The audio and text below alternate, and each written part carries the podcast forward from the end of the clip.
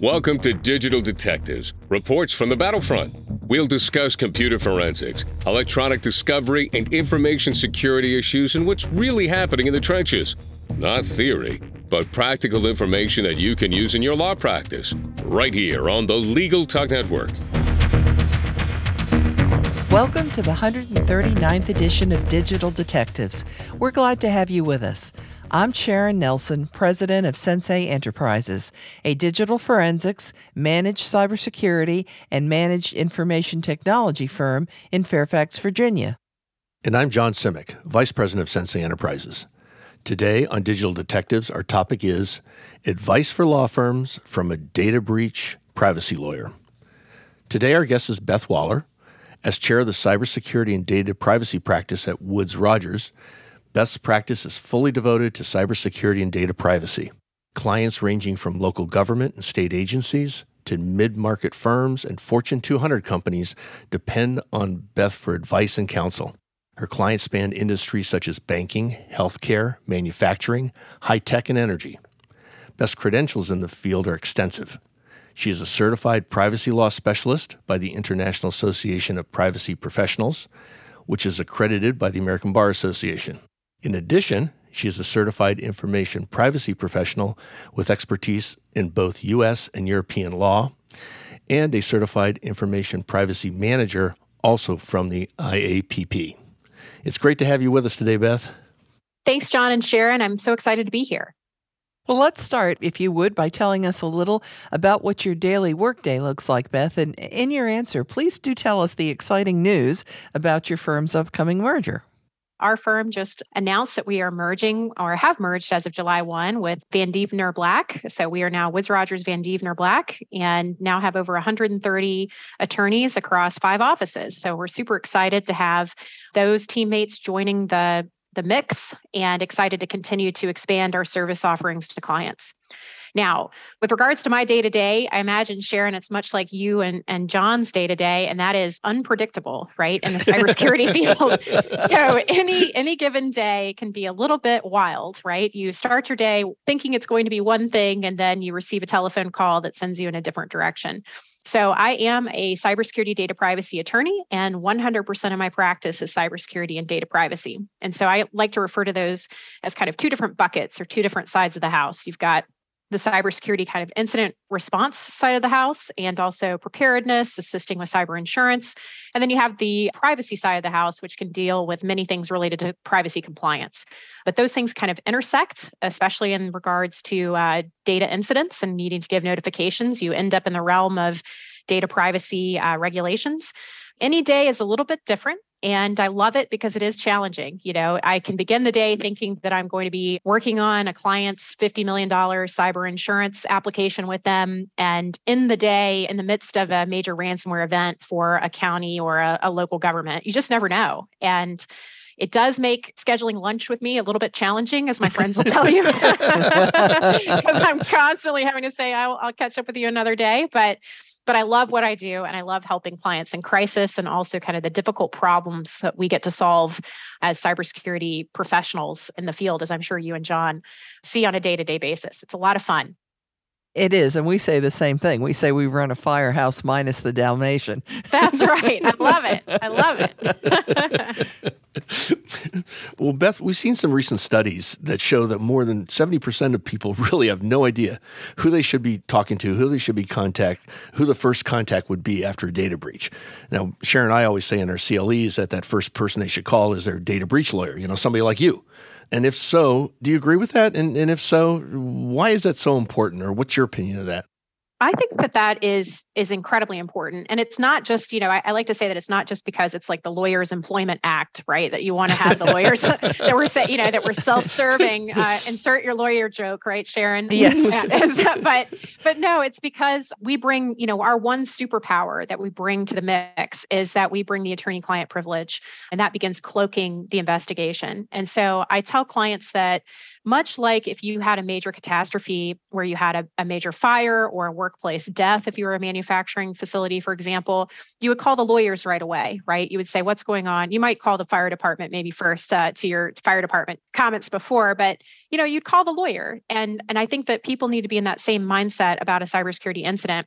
The reason is that as soon as I get deployed, my kind of immediate job is to begin mitigating the situation, both in terms of helping a client. You know, oftentimes I'm dealing with very stressed out CIOs, CISOs, CISOs or general counsel or CEOs or CFOs. This is their this is their first rodeo most times or you hope it's their first rodeo.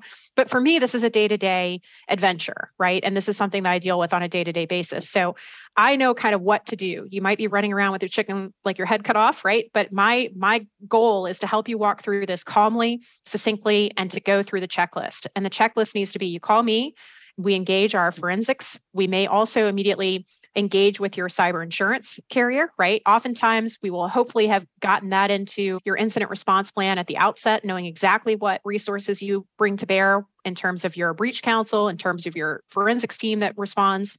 But most of the time, my first few calls are going to be related to giving notice to the carrier and then also getting a, a forensics incident response team deployed as quickly as possible.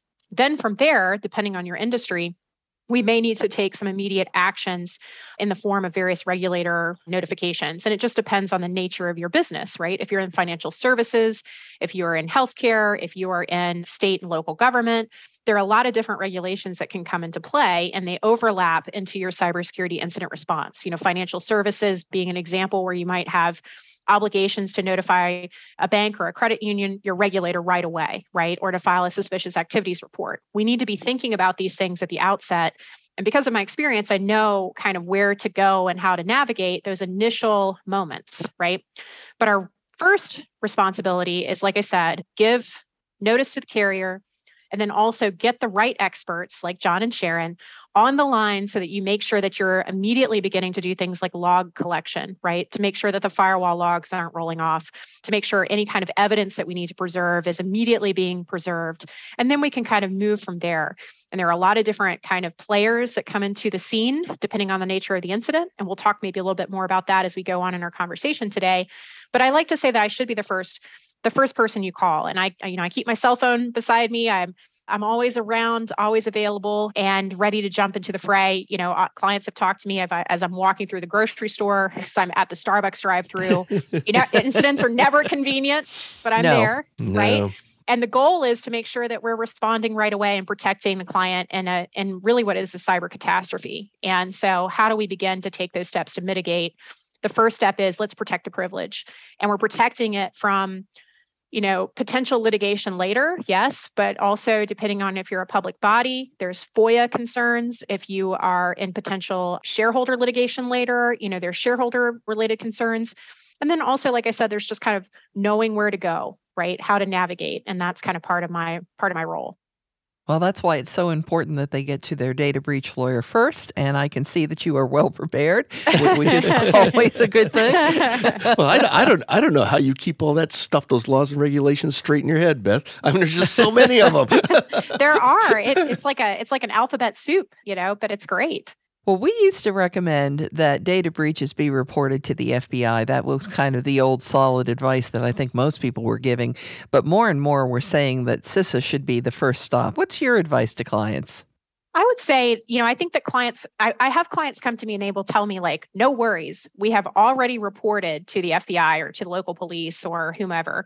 And I think that's great. I think, in terms of your first few steps, the first thing that you really need to try to think through is what law enforcement is going to be most beneficial to me also what law enforcement notifications may be required of me right? And i say that because between fbi and cisa i think that there there's some overlap there. I find people often are going to their the ic3 as we call it form.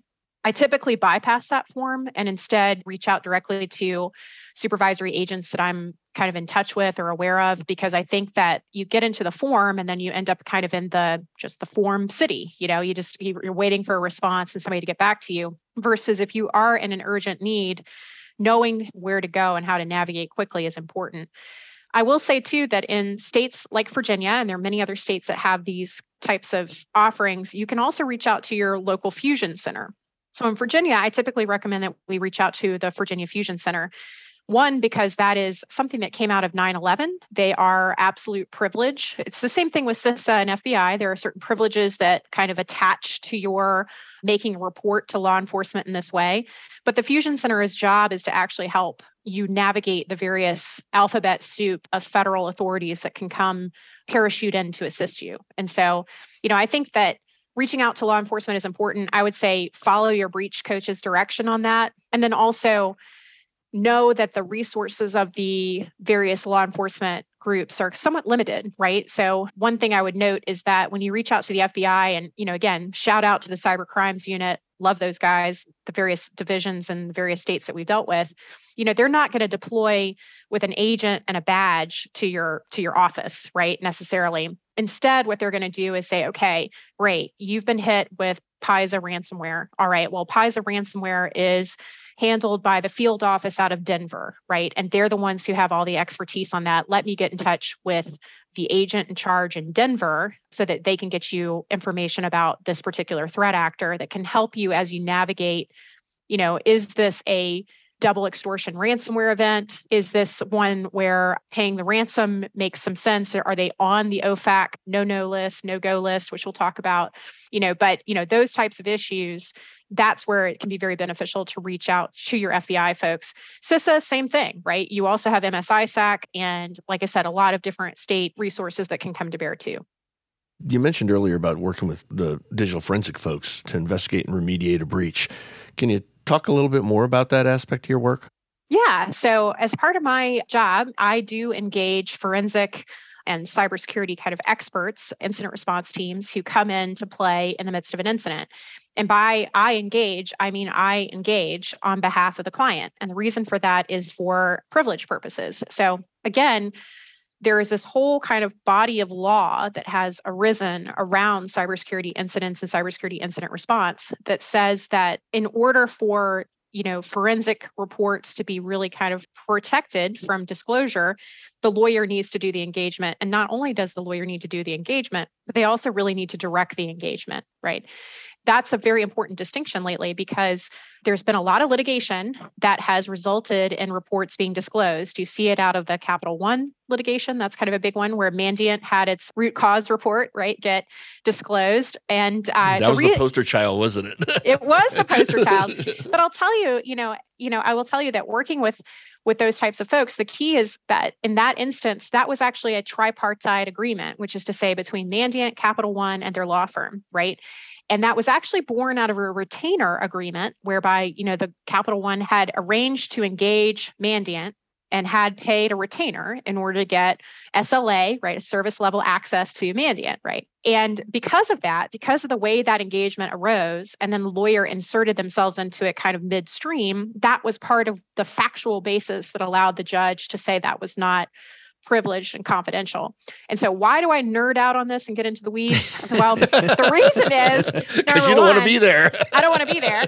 But number two, you know, but for the grace of God, go I kind of thing. But number two, it's because the, the details matter. You know, I, I will tell you that just being a lawyer CC'd on something anymore isn't going to work, right? So, as counsel, I do try to make sure I'm deeply engaged, that the managed service agreement flows directly between me and the forensics team directly, that all reports are given to me, and that not only that, but that I participate in every little kind of nuance of the engagement. And I think that's important because the reason being that I can help direct, okay, well, look, you know, I appreciate that there is a, an interest in the root cause of this particular event, but I'm really most interested as counsel in the exfiltration of the data, right? So rather than spin our wheels looking at, okay, we're going to collect the entirety of an environment in terms of evidence, let's really focus in on those things that are most important. And so I think having kind of a a deep kind of geek speak love of, of incident response and also being able to jump into the fray as counsel helps really guide the engagement in the right way and also helps the client with the outcome. Well, that sounds like a great plan. And I think really a lot of folks who are listening are not aware of the dangers of the privilege breaking down. That's right.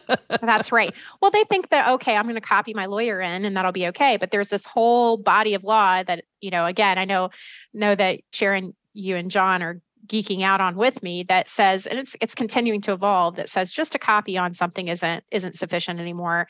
And that's why you really need to engage experts like sensei or like lawyers that really do this on a day-to-day basis to make sure that you're not waiving your privilege right? Because i think that if you're not deeply engaged with where the law is you can really kind of go amok on these on these types of engagements and they do because they are headless chickens and they are scared. And I mean, so exactly. The headless chickens. They get ahead of themselves. They need to start and stay with their lawyer while they're doing everything else. Absolutely.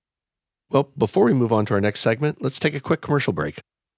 Be the best resource you can for your Spanish speaking clients with the Spanish Group's legal translation service. Experienced translators ensure accurate translation of your documents with same day delivery. Confidentiality is ensured, and the Spanish group guarantees acceptance for certified translations. All that, and their rates are competitive. If you need other languages, the Spanish group translates in over 140 languages. Mention Legal Talk 20 when you request your quote for 20% off your first translation. Visit thespanishgroup.org. Filing court documents, serving legal papers, collecting electronic signatures all critical parts of the litigation process, yet ones that are time consuming and error prone. But what if you could do more straight from your case or document management software? InfoTrack automates data entry, document selection, tracking, and information syncing across all these core tasks and more by integrating with your core systems like Clio, Smokeball, Leap, MyCase, and others. Spend more time on substantive legal work and less time on busy work. Learn how simple it can be at infotrack.com/simple. Welcome back to Digital Detectives on the Legal Talk Network. Today, our topic is advice for law firms from a data breach and privacy lawyer.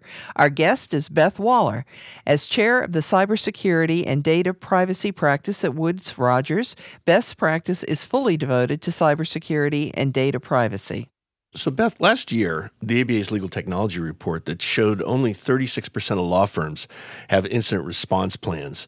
I know that bothers Sharon and I quite a bit, but why do you think that number is so low? And I know you mentioned, you know, IRPs earlier on, but can you talk about the importance of IRPs and, and assisting clients in drafting them? Absolutely. I feel like, you know, they it's like this what is it, the metaphor about the cobbler's kids always have the worst shoes, you know, or you know. and I think that lawyers tend to be in that camp, right? That we kind of put ourselves last in terms of incident response plans and taking care of these types of things. And I also think that lawyers tend to think that we will know what to do, right? Even if I am even if I'm a real estate lawyer, oh, I'll generally be able to figure it out, right? And I don't mean that to sound negative against my real estate brethren and sisters out there, but I say that in the sense that I think lawyers tend to think that it, they will be able to tackle these things. And I don't think that they understand that there's a lot of nuances to the specifics of an incident response plan and how you delve into them. So I think, you know, in terms of your question about why do a number of law firms not have incident response plans, I think that's why. And I do I do think that incident response plans are important and I do assist clients in drafting them, but I I will tell you quite candidly that I do tell clients as well that you know if you were going to spend your time drafting an incident response plan or an asset inventory like a digital asset inventory or you were going to spend your time drafting an incident response plan and let's say creating a an up-to-date network map i would often spend my time first on that asset inventory and that network map. And the reason being that when you have an incident it is way more useful for a John and a Sharon to have those items at hand, right, as you parachute in, than it is to have an incident response plan that nobody's following because we're chickens with our heads cut off, right? so I do think that those things can be very helpful. And I think that whatever you do with an incident response plan, you need to make sure that you can follow it, number one, and that it's kind of accurate to your organization, number two, which is to say, if you have an incident response plan and you have a very hands-on CEO, for example, you need to make sure that that incident response plan reflects the fact that the CEO is going to be in the room, right? Versus thinking that that person might not be there. So, but yeah, I think I think asset inventories and network maps are the way to go, and then incident response plans. Can't protect it if you don't know you have it. That's right. That's right, for sure. Well, you referenced a little bit earlier in the conversation about OFAC, which does not allow payment of ransomware to certain ransomware groups. But now these groups are beginning to play games. They rename themselves or pretend to be a different group, one that's not on the OFAC list. How in the world can you ensure that clients are not, however unknowingly, violating the law? You know, Sharon, I think that's a great question. I think the challenge is that you you really you have no real certainty that you that you aren't right? I think that that's the real challenge right now. You go to the fbi and they will you know the field offices that are working with these particular ransom groups may be able to tell you like yes we think this is or is not affiliated with with a sanctioned entity. They won't give you an official report but they might tell you off the record hey yay or nay i think you've got a problem and then, you know, if you're working with, there are groups that go out there and do ransomware ne- negotiation, and then they also provide you with wallets, right? And they will also do assessments, and you can rely on them to some extent. But I think that it is a major risk. I don't think that that, are, that it's a very clear cut thing. And I know that business people are really pushed up against a wall and really feel like, you know, that they may need to pay that ransom. I think I think you need to take a step back. And that's often what I tell clients take a step back, let's take a deep breath, and let's really look at this and decide if this is something where we need to pay, right? If your backups are not viable, is there a way to come back online without the backups even if it's a pain in the rear for you know susie at the front desk to be re-entering a bunch of invoices can we come back online that way versus paying a ransom and exposing ourselves right or if you have data that may be being released you know, paying the ransom may or may not prevent that data from becoming released. And the reason I say that is because now you have ransomware as a service. And just like software as a service, you know, you you kind of have your developer and then you can go out and you have folks that are selling this ransomware access, right? And they may not be the folks that are that are the developer of the ransomware. So you could end up in a situation where you have multiple threat actors. And you could end, end up in a situation where you have a threat actor deploying ransomware where you really you think that you're going to get a decryption key that works, but you might not. So I think Sharon, it's a deep challenge for businesses right now. And what I tell clients is that they really need to look look at these options and not just kind of go to that knee jerk, oh, we'll just pay, right? Let's look at this and really assess the situation. You mentioned cyber insurance earlier on, but do you help your clients be proactive in getting their cybersecurity game, you know, to the next level? Especially the, you know, we've seen recently is the demands of the cyber insurance companies. They're they're almost requiring, if you will, certain measures be taken, or you're not going to get any coverage. That's right. I think, well, I, I do think that in 2022, you know, especially Q1, Q2, 2022, we have been seeing a big push towards very specific requirements in cyber insurance. And not just like you will have MFA. I've seen insurance applications wherein they get into the level of tell me exactly what you are utilizing in terms of software. Tell me exactly what cloud providers you're using. Tell me this, tell me that. And the underwriters are taking that back and really trying to look at it and figure out whether or not this entity is insurable, right?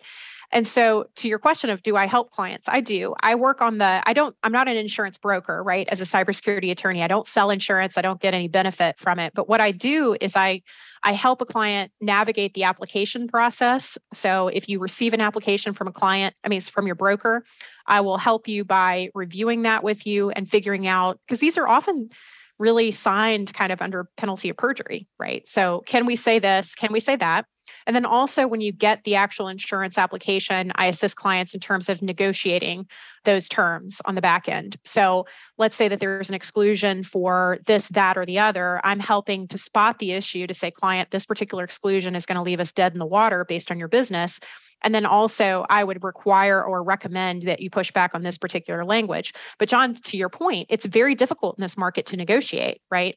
And so, helping clients get those types of protocols in place is really critical. And so, I really depend on you know cybersecurity experts like you and sharon to be able to come in and help give that kind of briefing on those things from my standpoint i'm really on the back end trying to navigate the wild west that is cyber insurance with them we use that term a lot.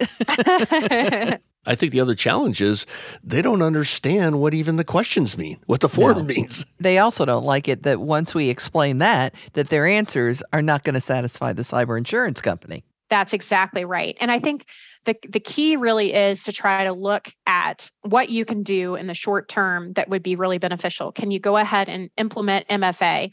Can you go ahead and get an external pen test, right? And see, because what's also happening in the insurance arena these days is the actual underwriter is going out and contracting to have pen testing done and then having that pen testing become an exclusion in your policy like if you do not close port you know 440 then you will not get coverage if something comes through 440. And so you could preemptively do that or kind of get yourself cyber hygiene ready by getting a pen test done. But just make sure that if you do get it done, that you act on it, right? Because that's the other thing, uh, going back to kind of evidence generation as lawyers. You know, what we don't want to do is create a record that we were sitting there knowing that we were like Swiss cheese, right, with a bunch of holes. we want to make sure that we're fixing those holes. If we know that we're going to look like Swiss cheese, at least we're doing it under the auspices of privilege. Because that's the other thing I'll tell folks. If you're going up for a SOC 2, you're going up for a pen test and you know it's going to be bad and your client requires it, then engage with me first so that I can then turn around and engage somebody like Sharon and John to come in and do that kind of work so that we cover it with privilege. You get the expertise that you need, but we're not creating a scenario where you're just kind of making it hog wild available to everybody. Sounds like good advice to me.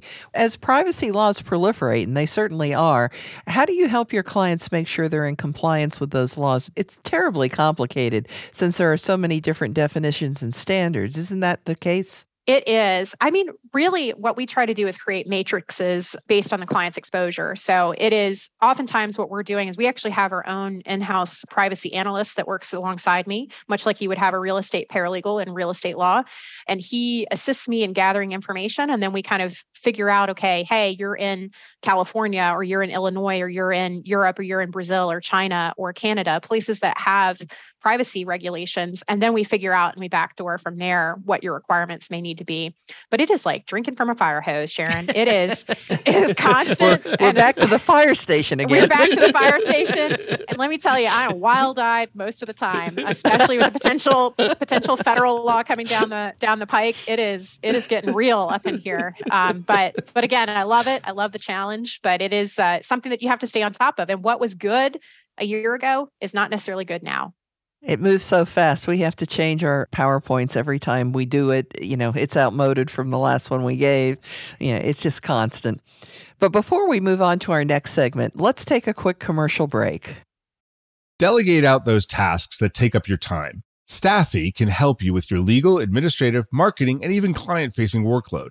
Hiring Staffi's top notch bilingual virtual staff means Staffi does the recruiting, hiring, and training for you.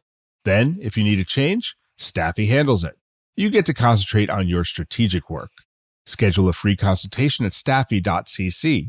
That's S T A F I dot cc and get $500 off with code HAPPY24. Welcome back to Digital Detectives on the Legal Talk Network. Today, our topic is advice for law firms from a data breach and privacy lawyer.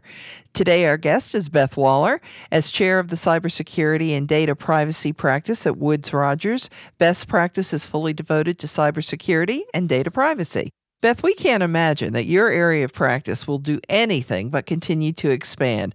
I'm pretty sure you agree, but I'll let you say so. And what does your crystal ball tell you about the future as it applies to those areas of practice? I think you're absolutely right, Sharon. I think it's only going to continue to expand. And really, it's being driven by privacy data privacy, the global concerns around what do we do with data? What do we do with consumer data? How do we sell that data? How do we use that data? And so I think that that's really kind of the frontier is data privacy.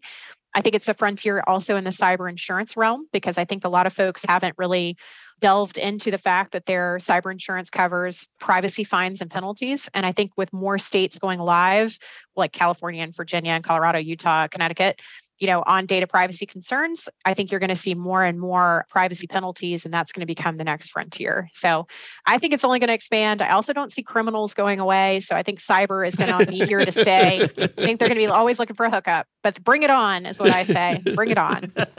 well, Beth, I'm going to throw you a softball here. And, and so, what's the one big question we haven't asked that our audience is probably very curious about? And, and what would their answer be? I guess one big question would be what can I do as a law firm or a lawyer or just somebody in industry what can i tell my clients or what can i do myself to protect against these things? And i think my answer would be being aware that these issues are out there is the first step and then engaging the right people to help you. Don't try to solve these problems by yourself. Make sure you're reaching out to experts who can assist you just like you would in, in any other area of your life or practice. Reach out to those who can kind of uh, help you translate the digital geek speak into things that you can do that are actionable to protect yourself. Well, you've been a terrific guest today, Beth. I love your spontaneity and your sense of humor uh, and, and, and, your and depth, of, depth of knowledge. Thank you. Thank you so much for inviting me. It's been a real pleasure. Well, it was a pleasure for us too. Thank you. And I know our audience will enjoy it. That does it for this edition of Digital Detectives. And remember, you can subscribe to all the editions of this podcast at LegalTalkNetwork.com or an Apple Podcasts. And if you enjoyed our podcast, please rate us on Apple Podcasts. And you can find out more about Sensei's digital forensics, managed technology, and managed cybersecurity services at senseient.com. We'll see you next time on Digital Detectives. Thanks for listening to Digital Detectives on the Legal Talk Network. Check out some of our other podcasts on LegalTalkNetwork.com and in iTunes.